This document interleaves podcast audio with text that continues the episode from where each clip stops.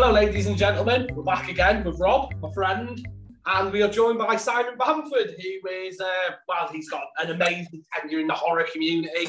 He was in Hellraiser, Hell, Hellbound, Hellraiser 2, Nightbreed, uh, Book of Blood, uh, and what's the, uh, the documentary you like, Rob? You're also you're also cool, Brewster. Yeah, yeah. I'm anything but cool. I think I feel you there. Uh, so yeah, we'll start off with um, obviously Hellraiser. I don't know why that's obvious. But we'll start off with the first two films. He played Butterball, who we can see here, who's uh, uh, he's very slimy is the word I've used. He looks like he's moist when you t- like to touch. Moist. Such a fantastic word, moist. moist. It's very difficult to say the word moist. without- Without laughing, especially. Yeah, well, interestingly enough, kind of the sexual connotations of being moist is um, actually before each take, Butterball was doused down in this goo to make him look like he was sweating heavily. I think Clive wanted the idea that he was sweating because he was overweight. He sweated a lot.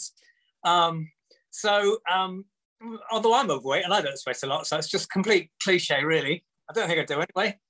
No, it's not too bad.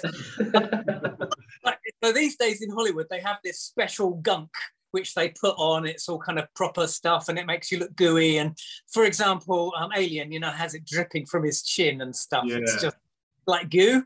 But back in 1986, when we made Hellraiser, they didn't have any of the stuff. So they spent they sent the um, the um, runner, who was I think 17, out to the local chemist to buy every tube of KY jelly that they had on the on the, on the in the store. And uh, being kind of 16, 17, he had no idea what KY jelly was for normally. And uh, he came back Chemist, bright red. Um, chemist must have thought he was in for a good night. a wild one at Yeah. least. so yeah, and then they, they, they before each take they would douse my head with this stuff. So um, I always thought it would be a good head fuck. Uh, you know, I could just slide my head in easily if need be. Yeah, you know what? I always thought he, he looked sweaty, but I didn't know that was the process he went through, just like a load of KY jelly, which, which I mean, like you said, the runner must have been very embarrassed, but I mean, like you said, e- easy entry is the way they're looking for. Um, Well, it's quite typical in a way because on the last podcast we had with your co-star Nicholas Vince, we touched upon about Hellraiser having like very, very er- a lot of erotic, erotic, you know, a very erotic film. People obviously know it as a horror film, but there's a lot of, you know, A lot of erotic leather. vibes and BDSM and things like that, you know, and so the KY jelly tops it off, really. It does. And interesting you should say about the eroticism. When my niece um, got to an age where her mum decided she could finally see Uncle Simon in his Hellraiser films, the only bit she fast forwarded through were the erotic bits, uh, the, the sex bits, basically. Um, she didn't mind the horror and everything else and the, and the gore, but um, she wasn't quite ready for the sex bits, which I think is an interesting way of deciding what is allowable, what is and what is not. Why But yeah, I've always saw it as a horror, as a love story uh, first and foremost, and that's the themes he kind of wrote about a lot. Um, I, I worked with him in Fringe Theatre before before he became successful, um, along with with Doug Bradley and um, Oliver Parker, who was the removals man in Hellraiser one and two, and was um, also in Nightbreed. Um, Narcissus, Narcissus, Narcissus. What was that? He, he Doug's uh, Nick's sidekick. Uh, anyway, um, so they were all in Fringe Theatre together, and, and most a lot of the themes that Clive wrote about, because he used to write plays then, were about um, horror and dark issues, but always love was, was kind of at the first and foremost. People don't think of Clive as being a, a writer of love stories, but but a lot of his stuff is based on the human heart, even if the human heart happens to be outside of somebody's body, beating in his hands. well, the book title of Hellraiser is The Hellbound Heart, isn't it? Yeah, exactly. So um, with being, uh, well, I've read this many times before, like, but uh, Butterball originally had lines, didn't he, in Hellraiser? He did, yeah, that's Do you remember what the lines were by any chance? Yes, they etched on my memory. So his first was, perhaps we prefer you. And his next line was, impossible. Um, uh, I can't remember what the others were, but um, because, and it was all fine, all was going fine, but I had these disgusting, gross, false teeth that were all kind of rotting, which were um, dentures, which were glued on top of my own teeth. And when I got them in, I couldn't actually put my mouth together, so I couldn't put my lips together. And if you can't put your lips together, you can't say plosives, which are P's and B's. Um, so impossible became impossible. And oh, and uh, obviously that's not very Cenobite. it's more Quite comedy. It's quite interesting though because those lines were used by the um, Yes. Perhaps we prefer you. They were used, weren't they, in the film? Yeah. Yeah, so there was a lot of discussion, huddles in corners. At that point, it was still a very low budget movie. I think the budget to start with was 700,000 for the whole of the, the first Hellraiser. So um, they were wondering about um, doing filming it anyway and then going into ADR afterwards and overdubbing it. But they said they weren't expecting to go into ADR because they didn't think they could really afford it. So there were huddles in corners, and eventually they decided that they just take all my lines away and give them to the female Cenobite. So, yeah, I was I was gutted, literally, physically gutted. Uh, talking about obviously um, being good, but when we spoke to Nick last time, he obviously in Hellbound Hellraiser 2, uh, you guys died, don't you? And obviously they didn't use you guys as the actors. yeah, I mean, whether we actually die, I don't know. I mean, does a Cenobite ever die? Uh, I don't- Punish back to hell then. Push back to hell, sorry, not punish. Maybe. My character actually, you don't. He has a house fall on top of him, um, but you don't really see him go. So I, th- I, th- I think more they've been pushed back to hell, maybe with kind of black marks against them. Um, what was the question? when, when obviously when you turn back into humans, it's not they were they were played by you, were they? I, I mean, I was 25 when we made Hellraiser, and I was skinny as fuck. And the reason they wanted somebody, this is this is a kind of X-rated interview. I take it. I don't have to mind my P's and Q's. You can always beep it anyway. Oh, no, go for it, say go what- wild, say what you yeah. wish. Um, I was very, very skinny, and the reason they wanted a skinny actor to play a large man was um, I had this great big gouging wound in my stomach. So this the stomach kind of the body was um, like a fiberglass section with a very deep wound in it, which they'd filled with blood and more KY jelly before each take. And the idea was that I would be able to. They they filmed it. Clive's original idea was that I would have my whole hand inside my stomach and and be playing around, perhaps pulling the bit the odd bit of kind of innard out. Um, really gross, but um, it, it got cut by the censors. Clive, enough, Clive, he's such a he's such an intelligent man. He deliberately filmed and put in sequences in the first cut of Hellraiser that the censors saw that he knew were crossing a line and would go too far, knowing that they would cut a certain amount of stuff, but hopefully leave the other stuff that he really wanted to have in. And it worked to treat. Everything he knew they would take out, they did. Everything that was still pushing boundaries, they left. So he was just, he, and, and sadly, my playing with my innards and pulling my intestines out were, were one of the things that got cut. but I needed, obviously, to have, to, to have that deep wound, I needed somebody skinny inside. So when he reverted back to the character um, in Hellraiser 2, no, it's Hellraiser 1 when I had the house fall on top of me. Um, yeah, they, they got a large actor to, uh, to stand in to be the character I reverted. Skinny, gorgeous, handsome young man was actually Butterball before he was Butterball. Do you know what I mean? you can laugh. That was a joke. Um, Um, Nick was a bit well, well not, not what's the word? He wasn't like Nick, but he was very gutted that he didn't get to be the, Yeah. the like the human form. Were you were you also a bit like, oh, I wish I could have been the human version, or I, I no, I, I always thought. I mean, Nick's was an odd one because he turned into a little boy.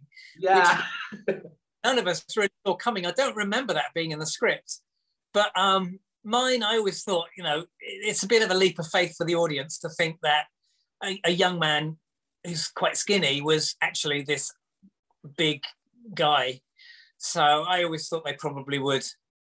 I'm going to apologize. Now we're live. I will apologize if I'm talking too much. I did explain to you guys earlier, but I haven't had any caffeine for a month. And today I had loads of caffeine. So I'm actually talking 10 to the dozen. I can hear myself. I can't. no, it's fine. It's great for content. We- Great for We content. can Keep going. hear, we can hear every word. It's good for the non-caffeine watchers. I'm also on this, which is uh, alcohol-free beer. It's uh, what has become of me. What has become? Does it actually taste good? It's pathetic. I've got people not unfollowing me on social media now because they're so disappointed. Butterball wouldn't go dry for January, would he? Use KY jelly, Jelly. get in those pumps. That's what you do.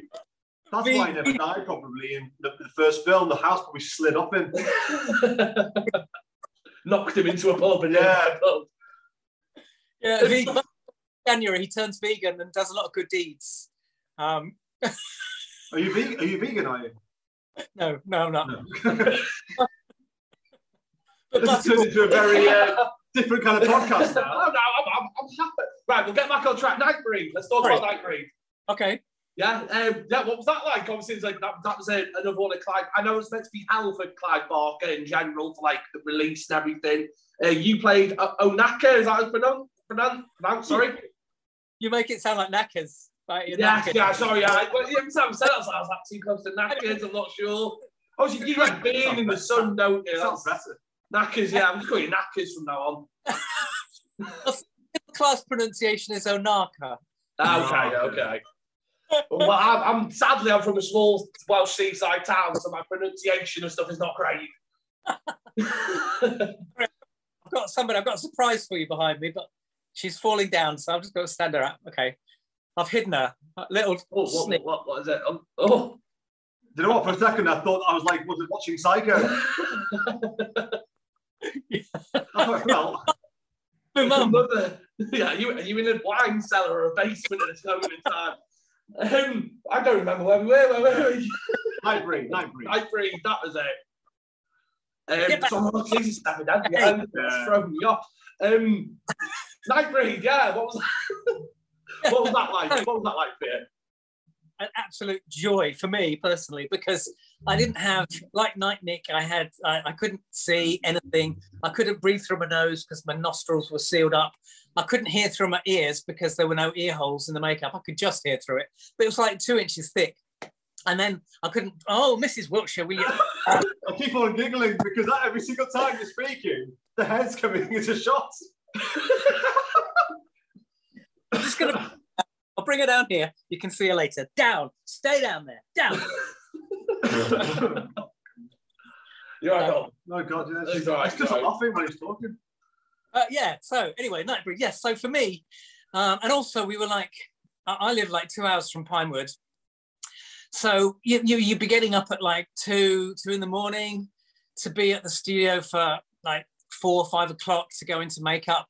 I mean, uh, Nick told you, and, and and my makeup they didn't take that long actually, but because the others did, and they they always want you to be ready for like seven eight o'clock just in case you're first filmed. We never were. Sometimes we were the whole day in the makeup without being filmed on, on Hellraiser. But so Nightbreed for me was was a joy. I could I could roll up. Oh, also we wouldn't. I don't know if Nick told you this, but they wouldn't allow us on Hellraiser to eat food, especially fried food like breakfasts. So we'd be in four five in the morning. We'd be roll up into the makeup, and then we'd sit there while they put it all on us, and then everybody else would be turning up at half seven, eight o'clock, and you could smell this lovely fried breakfast being cooked, and the egg butties going around, and the bacon, absolutely lovely. Um, but they said, we said, oh, breakfast, time for breakfast on the first day. No, they said, because it was kind of earlyish days of prosthetics. They said, um, we're not sure. We think maybe the oil will come out of your skin and melt the glue, which is holding everything to your to your to you. So um, you can't you can't have it. So we got orange juice through a straw while everybody else was getting breakfast who'd only just arrived. So anyway, back to Nightbreed. Sorry, I digress. Um, so yeah, for me, I could roll up at seven o'clock, look at all the poor fuckers who've been sitting in makeup for hours and hours and hours, um, eat my fried breakfast in front of them, uh, including Nick, by the way, who was in makeup forever. Um, I had some tattoos which had been painted on my arms and stuff, which were hand painted with wax crayons. And then they had this, they don't do it this way anymore, but they had this special stuff that they put on the top and actually seals it to your skin. It's like a second skin on top. So, but each one of those had to be hand painted. So that took a little bit of time, but not that long. And then the only prosthetics I had, apart from the, the big dying scene, spoiler, was um, I had prosthetic nipples. Oh. One scene where I got beaten up by a load of cops and they pull, I had a medal pinned through my nip- nipple and one of them grabs the medal and pulls it off and my starts to bleed and everything. So I, in every day I had to have these prosthetic nipples because I actually have inverted nipples. ah, this is my favourite podcast ever. So you just very funny, Simon. Oh, Sorry, I you made think, me I think it's so the most we've laughed I- I- in the podcast. We're usually quite nervous during a podcast. This one, I don't be wrong, all the previous podcasts Yeah. have been wonderful, but I've never heard us laugh so much. Yeah, you were very funny. All you spoke about was KY jelly and nipples, and about it. Yeah. I'm about it. there was nobody to stick the nipples on because the great thing about Nightbreed it was they had more different monsters than any other film that had ever been made, and they had they were in the Guinness Book of Record. I don't know if that's still the case, but it wouldn't surprise me if they're still. So there were no artists available. So I actually became an expert at finding my prosthetic nipple casts and sticking them on myself. Put that on the CV. That's, that's a good one for the CV. If out there, ever wants to have prosthetic nipples applied, I, I do know what I'm doing. the nipple guy. Basically, we'll, we'll put this on like a link to some sort of like Yeah. nipple sort of website we're going to make for you. Put it in the bio of the video. Yeah, Simon Oh, yeah. Bamford, nipple expert. Could be my new niche. I've been looking for think a so. niche job. That and a collection of heads. Yeah. Yeah. Which kind of brings me neatly. No, no, shall I carry on with Nightbreed? No, no, no. I mean, I'm really interested in the head now. Yeah, honest we, with you. yeah Let's what's go it? the head. The hype is there now for the head. I think people are going to want to know. Okay, so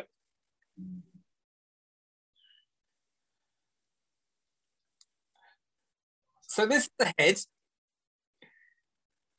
So this is a prosthetic um, that I was given. I played this 90-year-old, 85-year-old lady in um, a film called Mrs. Wiltshire, which was part of a series on Amazon Prime called Dark Ditties Presents. Yeah. And uh, when I'd done the, the, the very last day of filming, they actually gave me the prosthetic. So, and this is her. She's Amazing. absolutely amazing. Very cool. Oh, like this, Reese, Rob. Yeah, you did it at 95. 95. I really. At first, I generally thought it was the mum in, Nutty- in the Nutty Professor. I couldn't hear what you said.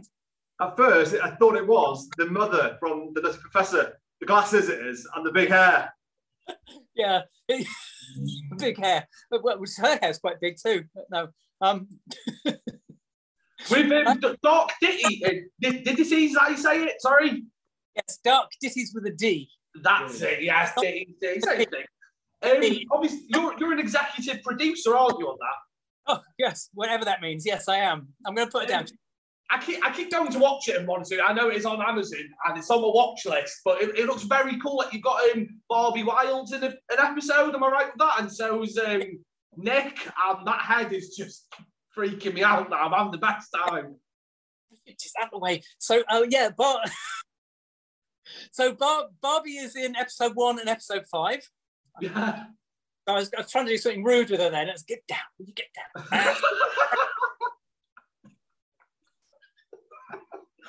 oh, God. In a minute, her head will just come up, just the hair. this is my favourite Oh, thing. yeah. ever. episode one of that. Um, also Nick Vince was in episode one as well. Yeah. One was called The Offer, and it was uh, seven strangers, I think, invited to a country house. It was like Agatha Christie meets Saw. Cool. seven strangers invited to this mysterious country house with the promise of being rich beyond their wildest dreams and what happens to them so very agatha christie in its setup but very Saw in, in the gore and the uh, and the stuff and uh, barbie was a canadian daughter of a multi-billionaire and nick was um, a camp um, ex west end uh, star and i was an investment banker so that was fun. And then Barbie was also in episode five, which has just come out actually on, on Amazon Prime, called Dad. And in that, she plays a TV host who uh, is interviewing um, a couple of religious types um, when the whole of the world goes to pot just before um, the zombie um, apocalypse happens.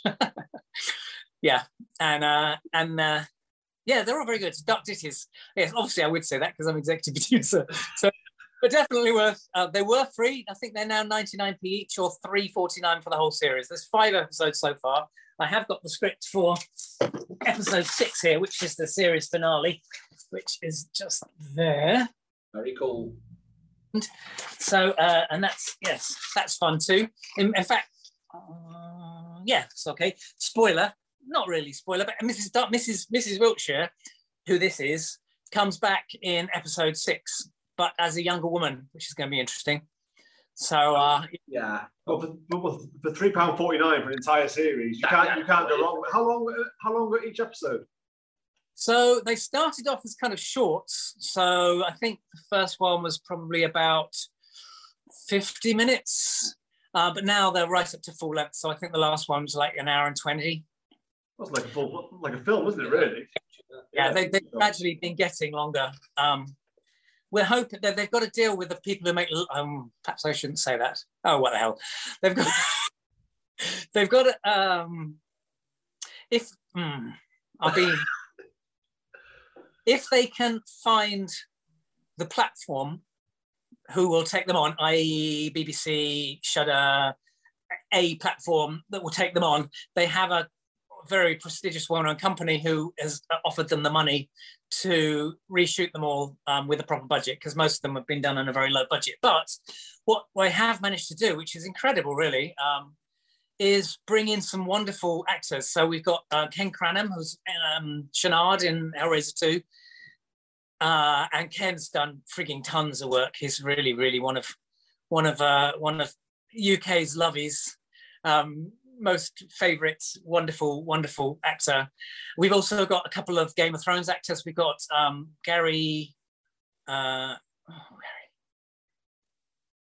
Gary Smart is the producer. That's not what I meant. Ian Gelder, who played one of the Lannisters um, in Game of Thrones, and um, we've also got um, uh, Mark Wingett from The Bill and um, Snow White and the Huntsman. So we, we've managed to get some really good, good actors. And I think what attracts them, and is in each episode, we get to play these wildly different characters. So Mrs. Wiltshire is episode two. It's called Mrs. Wiltshire.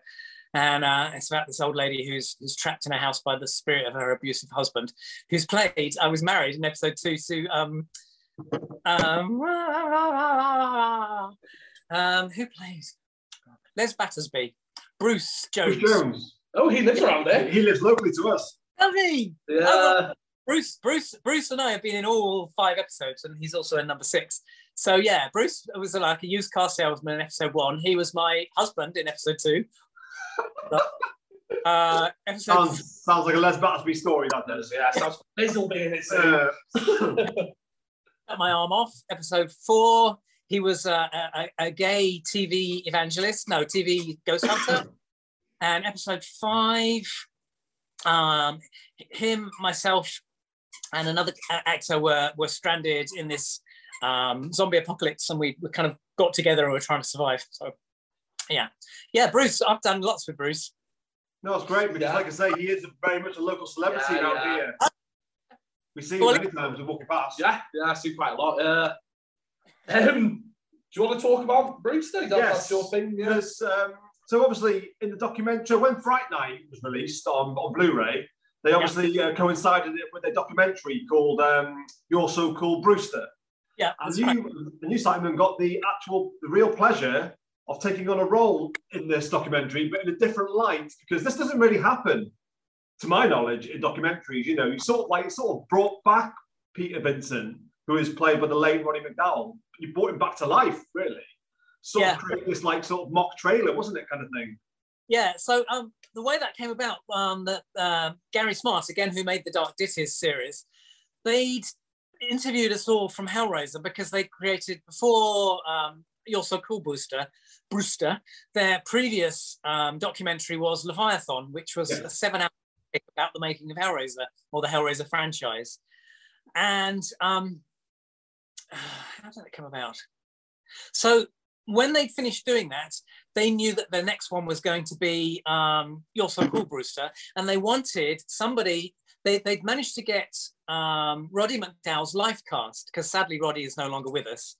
Um, they- but they wanted to have eh, somebody playing Roddy McDowall, playing Peter Vincent, um, narrating the segments in between. And they thought, who do we know who looks a little bit like Roddy McDowall? And they suddenly went, oh, Simon does. So they they emailed me and rang me and said, do you want to do you want to have a go? We've got this live cast and um, and it would be quite a lot of stuff to learn, but you know, we'd love to have you do it. And I thought, yeah, that would be that would be a really interesting thing to do. So um, I said yes, and about 20 minutes later, they went online and announced that I was going to be um, narrating and doing all the links as Roddy McDowall um, in their next documentary. And the, social media went absolutely mad. And there was tons of people going, oh, I'm not sure he'll be able to do that. Let's see what, those are big shoes to step in. And suddenly there was all this incre- incredible pressure on me. Um, thankfully, um, one of your, another fellow Welshman came to, um, uh, to my rescue, um, Martin Sheen. Yes. Michael? Martin? Uh, no, no, no, Michael, Michael, Michael, Michael, Michael, Michael Sheen. Martin Sheen's, yeah, no, Michael Sheen. So I, I contacted him I don't know him, but I kind of con- and I said, "What? How do you play somebody who was real that people really know? How how do you approach that? What do you do?" And very thankfully, he came back. Very gratefully, he came back and said, um, "You kind of do as much research as you can. You read up as much as you can about them. You watch and everything and anything you can. So you really immerse yourself in it, and then you forget all of it. And hopefully, that will kind of just go with it. So so yeah, that's what I did. It was great fun though. But it was kind of a weird one to do because I wasn't playing Roddy McDowall. I wasn't playing Peter Vincent, the normal person, as he was in Fright Night. I was playing Peter Vincent as he was when he was playing Peter Vincent doing his TV. This is probably, I can see you both glazing over no, makes sense. fully with it. So Peter Vincent has this TV persona when he's um, presenting his TV show. Yes. And in Fright Night, you see this kind of over the top TV presenter that he plays. And then you see him behind the camera, and he's much more of this kind of rather sad actor. But neither of those are Roddy McDowall. So I was playing Roddy McDowall playing Peter Vincent, Peter Vincent playing this TV personality. So it was quite complicated. And if any criticism, um, thankfully, most people have been very nice about it, but some people have said, oh, it wasn't like Roddy McDowall and it wasn't like Peter Vincent, but it is like um, I my version of Roddy McDowall's TV presenter and very cool and very, very, very um, sure of himself. I am Peter Vincent, vampire slayer. What was great about Roddy was he had this impeccable um, diction so I was kind of everything was absolutely precise. And it, interesting learning about Roddy. He uh, uh, um, he was from Wales too. I don't know if you knew that. He I moved. Didn't, no, no, no, no, British, but didn't know about Wales. No. So he moved when he was, I think, nine or ten years old, might have been eleven, to America to New York with his mother. And within a few, and he, while he was there, he got um, he he saw some people from LA who were trying to find a Welsh kid to be in this film, which I can't, how green is your valley? I think it was. Um, so within months of being in New York, her whole family went over to LA. He played like the lead kid in this film. The film was hugely successful. And that was it. The rest is history. But back in those days, um, there, there was more of a studio system in Hollywood. So they would teach actors how to be on film and how to do the perfect um, diction and what angles looked best, all the stuff we don't really do anymore. But that's why Roddy became such a kind of iconic and, and, and great actor.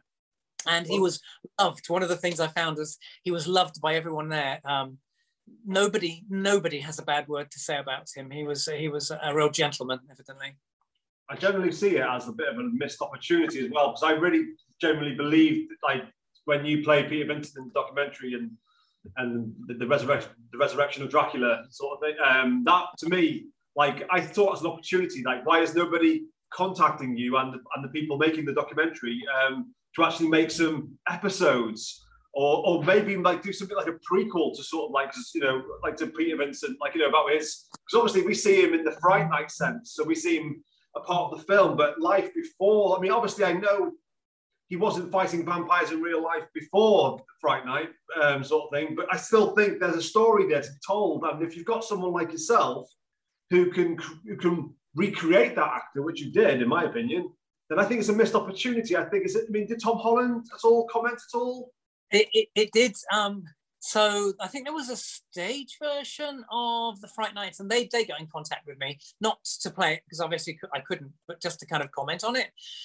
But Tom Holland was um, he was talking about doing a I think a Fright Night three, and um, they did put me in contact, and I know that he he was interested in using me to play to play Peter again, because it was very differently done by um, David Tennant and Yes, the recent the remake. Yeah. completely different kind of feeling to it. Um, so yeah, I mean, yes, Tom Holland took for, for anybody over um, 20, not that Tom Holland. No, no. I know, Charles Giles plays on He, Holland. Charles, Yeah. Charles, Charles played Yeah. Tom Holland, yeah. yeah. yeah. So yes, he, he he is aware of me. Um, I have met Chris Sarandon. So Wow, One that's of- great, great. One of the joys of doing the Hellraiser films and the Nightbreed films is that we get to go to the States a lot and we get to go to conventions and meet some just awesome actors who we're all, all in awe of. Yeah. So uh, one meal we went to, and of course, after we finished the the day's work at the convention, we all go out for a meal together. And I, we went to one meal, and there was uh, several of the Jasons, and there was um, the four of us, and there was um, Robert Englund, and there were these like horror people that eh, you know people sitting around this table, just kind of having a meal and having a drink. That You're was living, living Chad's dream here. It's all right. I'm living. I'm living free, you Simon. Don't worry about it. Chad is composed right now. ah, I'm on the inside. Don't worry. But no, it was, it was so much fun. It was so much fun. So yes, so I did. Um, and we were sitting in this big hall signing stuff and meeting people, and I suddenly realised directly opposite my eyesight was Chris Sarandon. So I kind of got my my um, uh, confidence together and went over to introduce myself and tell him. But I, I don't know if he really knew I was.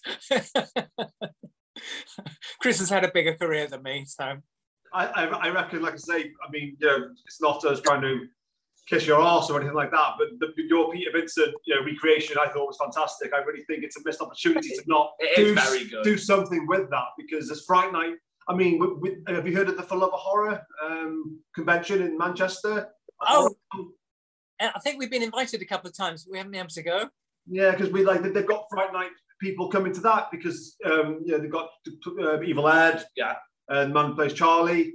Like these characters, like I say, they're very well loved, and I think to, to re- recreate something Fright Night, I think it's important. And like I say, if you're available to do it, they, they should do it. I'm trying to, I'm putting the feelers out there for you, Simon. I want someone to watch this because because the person who made um, your so called Brewster, uh, Christopher Griffiths, was that is that um Yeah, and, and know, I sort of know Chris. We speak a bit on Twitter. We're hopefully going to get him on the show because, like I say, I think he's a very interesting documentary filmmaker because he's done Leventia, is it how do you it?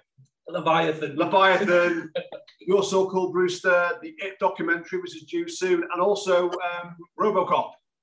Yeah. So, And- Chris, if you're watching, please get Simon involved. Chris Chris was the uh, the first um, uh, was the director on the first of the Dark Ditties as well. Really? Oh, I didn't know that. Yeah. So yeah, um, I'd, I'd love to do it. Um, the, the interesting thing was that from that, so um, the links were all incredibly long pieces of dialogue to camera, um, and they were all. Whereas if you're playing a scene as an actor, you normally will hang on to dialogue that makes sense that one, one would. You take the flow and the ebbs that you say in everyday speech, and you kind of cling on to the emotional sections of it, which makes it easy to learn. These were all narrations of so you, you would have a list of, of actors' names or technicians' names and dates and when they did this and the effects. So it was all kind of very factual stuff that I had to learn. And they were long, long scenes. It took me ages to learn it. Um, but because they realized I could learn such vast amounts of dialogue, which is why I ended up playing Mrs. Wiltshire. Um, so that kind of led that led me to doing the Dark Ditties, which they then went on to do.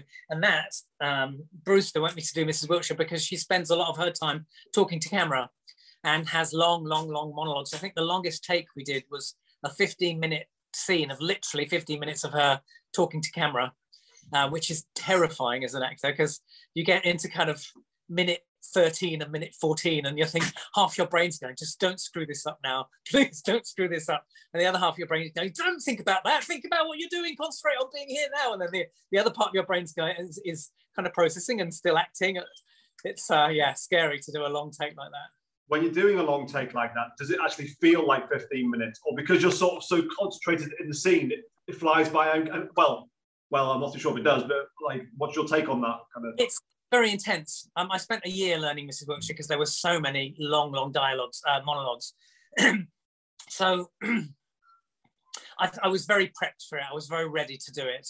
Um, no, it, it, doesn't feel that long, um, especially as each scene has so many, so many ebbs and flows and, and, and shadows and lights and emotional kind of hooks within it. Hmm. You're, you're really just so focused on being in the moment and concentrating on concentrating generally that you don't you're not really aware of it. But uh, it was fun. I loved playing Mrs. Wiltshire. On the last the last day of shooting, she wasn't in, uh, but she was intensely in all the other ones. And I play a secondary character also, another one right at the end. And the last day of filming her scenes, we all felt like this person had died. It was really, it was really upsetting saying goodbye to this woman because she's she's a very damaged character anyway, and she just she just felt like a real person, even to me who was playing her. She felt like this that sad, lonely, um, abused woman, and uh, it's very sad to go to let her go. Crazy. In many ways, because I suppose if you're learning, like take like a year to sort of get to the dialogue, you've got to sort of spend a lot of time with that character, aren't you? Sort of, you know, you would have obviously become attached. Yeah, I, I, my poor partner um, we, uh, have to put up with me sitting in this room going through the lines, and she cries quite a bit anyway. So sobbing the bleeding heart out. it's like, but you know, you you have to get to those points to kind of to know how far you can go and when to pull back. But yeah, it was it was great. It was really really good. Uh, and episode five, I got to cry a lot as well in the last one, so that was quite I think we'll have to get the uh, the link from Amazon and maybe post yeah, it in our, in our yeah. bio. You know, so people just check it out because I know it's been on my watch list for ages, but uh, obviously I'm a dad and a business owner, so that always comes up. I'm definitely gonna have to watch them soon because they do sound fantastic. Yeah, they're good. They're fun. And then, um, and, and, then more recently, I've been so last year. Do you want me to go on for? Um, you keep going. You, you, you go as long as you want. Bug. I'll just have some more of my non-alcoholic bitter. Mm. Punk, as fuck, Brewdog. Have yeah. I just literally done a um, uh, yeah. an advert? Well, we need paying now. Yeah. oh, there you go. I know who we're tagging in this video. Yeah, Brewdog. oh, well, one of a few here soon. This uh, this is dry January when we're filming. It's just to accept, uh, explain. There's always something about non-alcoholic lager and beer that is tastes good to start with, and then there's just something missing, isn't there? I know something that I do. Something I've noticed. Um, someone I know drinks non-alcoholic beer, and what I always notice is it smells like weed. So there's Desperados, the beer I always find. Yeah, drinking Desperado. Yeah, I don't know whether they're making that in the smoking that during the uh, production. Oh, dropping it in. Yeah. Call it a freebie in the business. We're all thinking we're getting drunk, but really we're really getting high, we're getting lit, they say in, in the team. Yeah, Did you just say lit? That's what the young ones say, isn't it? Lit. we'll not that podcast. Or Americans. Americans say it. Oh. Hashtag lit.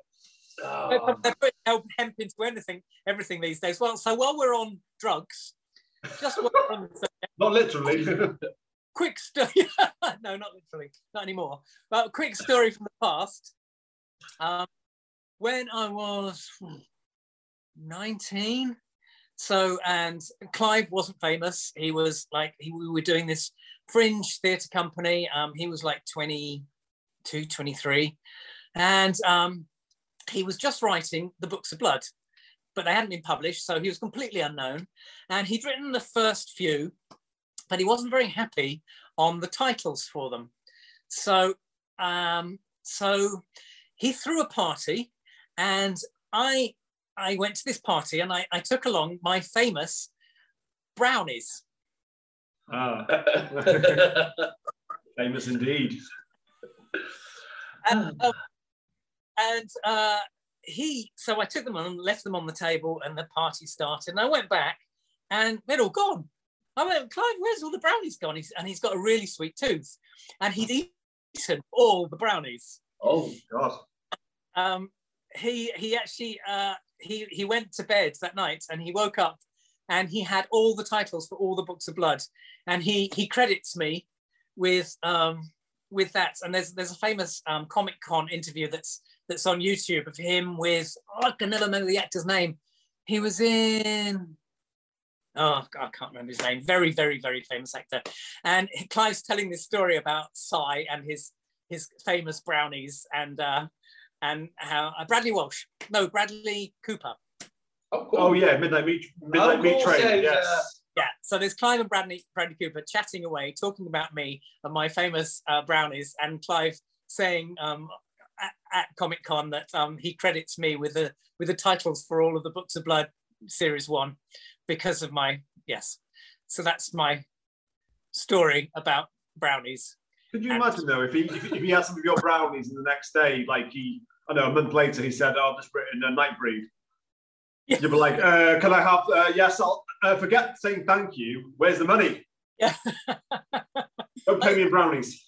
I don't know, brownies sound pretty good, don't they? But oh. people are creating magic on the brownies. I feel like this is what we need. If you send us some brownies, we might try some and we'll see where it goes on the podcast live. Oh, that'd be fun, yeah. it's a very drug related podcast. Ah, no, yeah. Just to go back, I was going to talk about what I'd done last year. Yes. Hug myself. So last year was a busy year, um, considering we were in COVID. I had, I, I was counting, I think it's five films of, of various standards, um, two of which I filmed, I did do over Zoom call, which is kind of a weird way to do a film. Um, one to LA, a, a company in LA were doing a film called 13 Ghosts. I think it's called 13 Ghosts. I can't remember. 14 Ghosts, I think. It says on your IMDb it's 14 Ghosts. Sorry, don't, don't need to say how your career went. Just, uh, Chad your agent. Chad, Chad your, Sorry. Chad, Chad your agent. Yeah. I'm glad you've done some research because I haven't.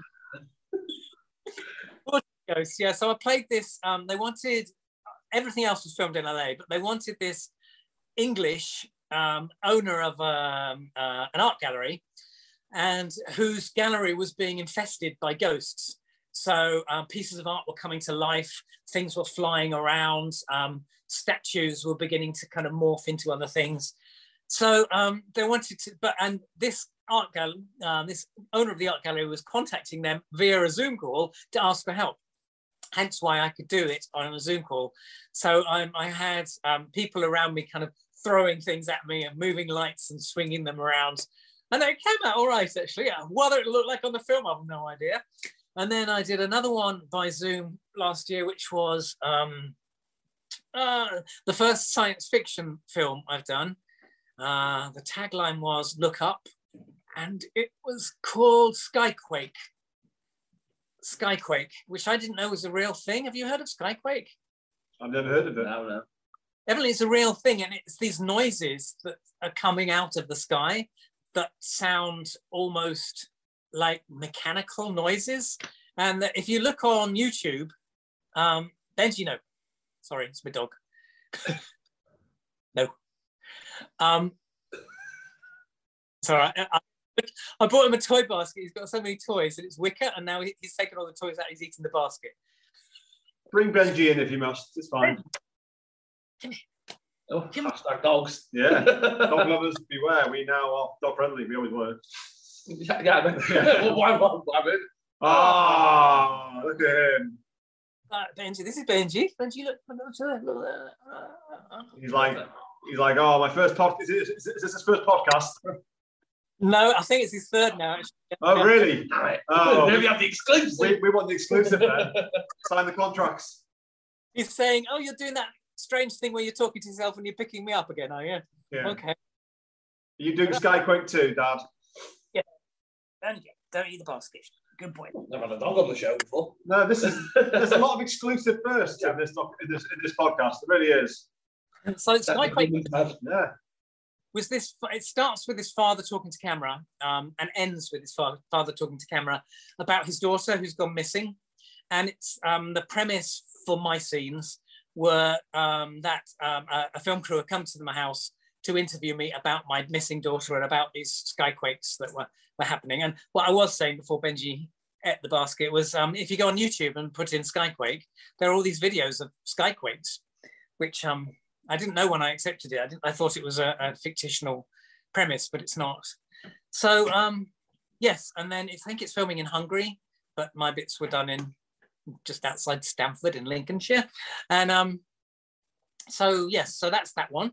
Uh, then I did uh, an anthology film called Mosaic, where I played my first cop ever, shaved my head for the second time in my career, shaved my head, and um, it's an anthology and there are lots of different mini stories, and then this cop is trying to work out how they all interlink because they seem completely different, but there is something that links them together, and he's trying to work out how it can all work and what's what, what the hell's going on with with it uh, with the help of his stop it stop eating now the dog's eating Mrs. Wiltshire leave her alone.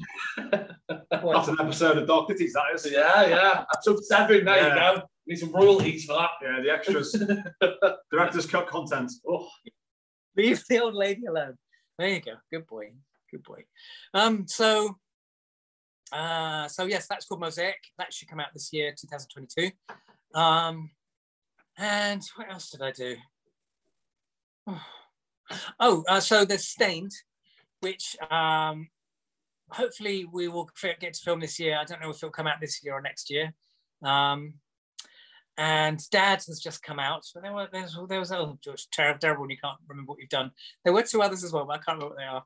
Are any, are any of the ones that you filmed um, during over the last year, have, have they been released yet? Um, uh, no. In fact, Dad was filmed two years ago, so that's taken two years to come out because of COVID, um, which was very frustrating because um, because it's kind of zombie apocalypse, which is created by this pandemic, which happens. We were like screaming, "We've got to get this film finished!" Um, because it's so topical. Not knowing two years ago when it COVID was starting that we'd still be in it two years later, so there was no real rush. But I watched it with my parents for the first time a couple of days ago, and they were saying, "Gosh, it's really topical. It's all about this pandemic that's happening." And I'm "Yeah." I said, "Thankfully, it is still topical." Um, so, yeah. So, yeah. well, Right. that, that brings us to the end of our podcast. So, sadly, very sadly, because you are a very hilarious man that I could speak to for a long time, um, we've come to the end. I think, yeah, like I said, I think we certainly have probably many subjects we Yeah. could probably talk about. So hopefully, you ne- you never know. Again, we could get you back on. That'd be pretty cool. Yeah, part two. Part More two. KY jelly, more Benji, more uh, Skyquakes, you name it. We'll, yeah, nipples, more nipples, yeah. And brownies. And brownies, yeah. And Benji's ass. And Benji's Benji's arse. Yeah. So yeah, thank you so much for coming on, Simon. It's been an absolute pleasure. Thank you so and much. yeah, hopefully we'll speak soon.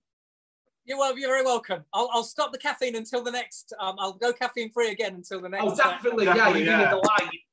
Okay. Cheers, Simon. cheers. Wow, so from KY jelly, from nipples to yeah to brownies with Clive Barker. That was an amazing podcast. I very, very much Loved enjoyed it. that. Uh, big thank you to Simon Bamford. Uh, I'm just going to say check out everything he does, but obviously go on his IMDb, check out his films, check out Dark Ditties. Is that Ditties? Dark Ditties Yeah, that's how you say on it. Amazon Prime, Amazon Prime. We'll, uh, we'll link it at the bottom. Possibly Yes, a 99p an episode. Apparently, hopefully, maybe Three- 349 for an whole entire series, Yeah. which is incredible. Obviously, check out Hellraiser because Yeah. they're, they're classic. Check out Nightbreed. He was in Book of Blood. He was also, which I didn't mention to him because I completely forgot, but he was in Quadrophenia. Yes, He was Bristol yeah. Bristol nightclub dancer, I do believe. Uh, and if Look you do, out for Skyquake as well. yeah, uh, and thanks, guys. Don't forget to like, share, subscribe, and we'll see you all next time.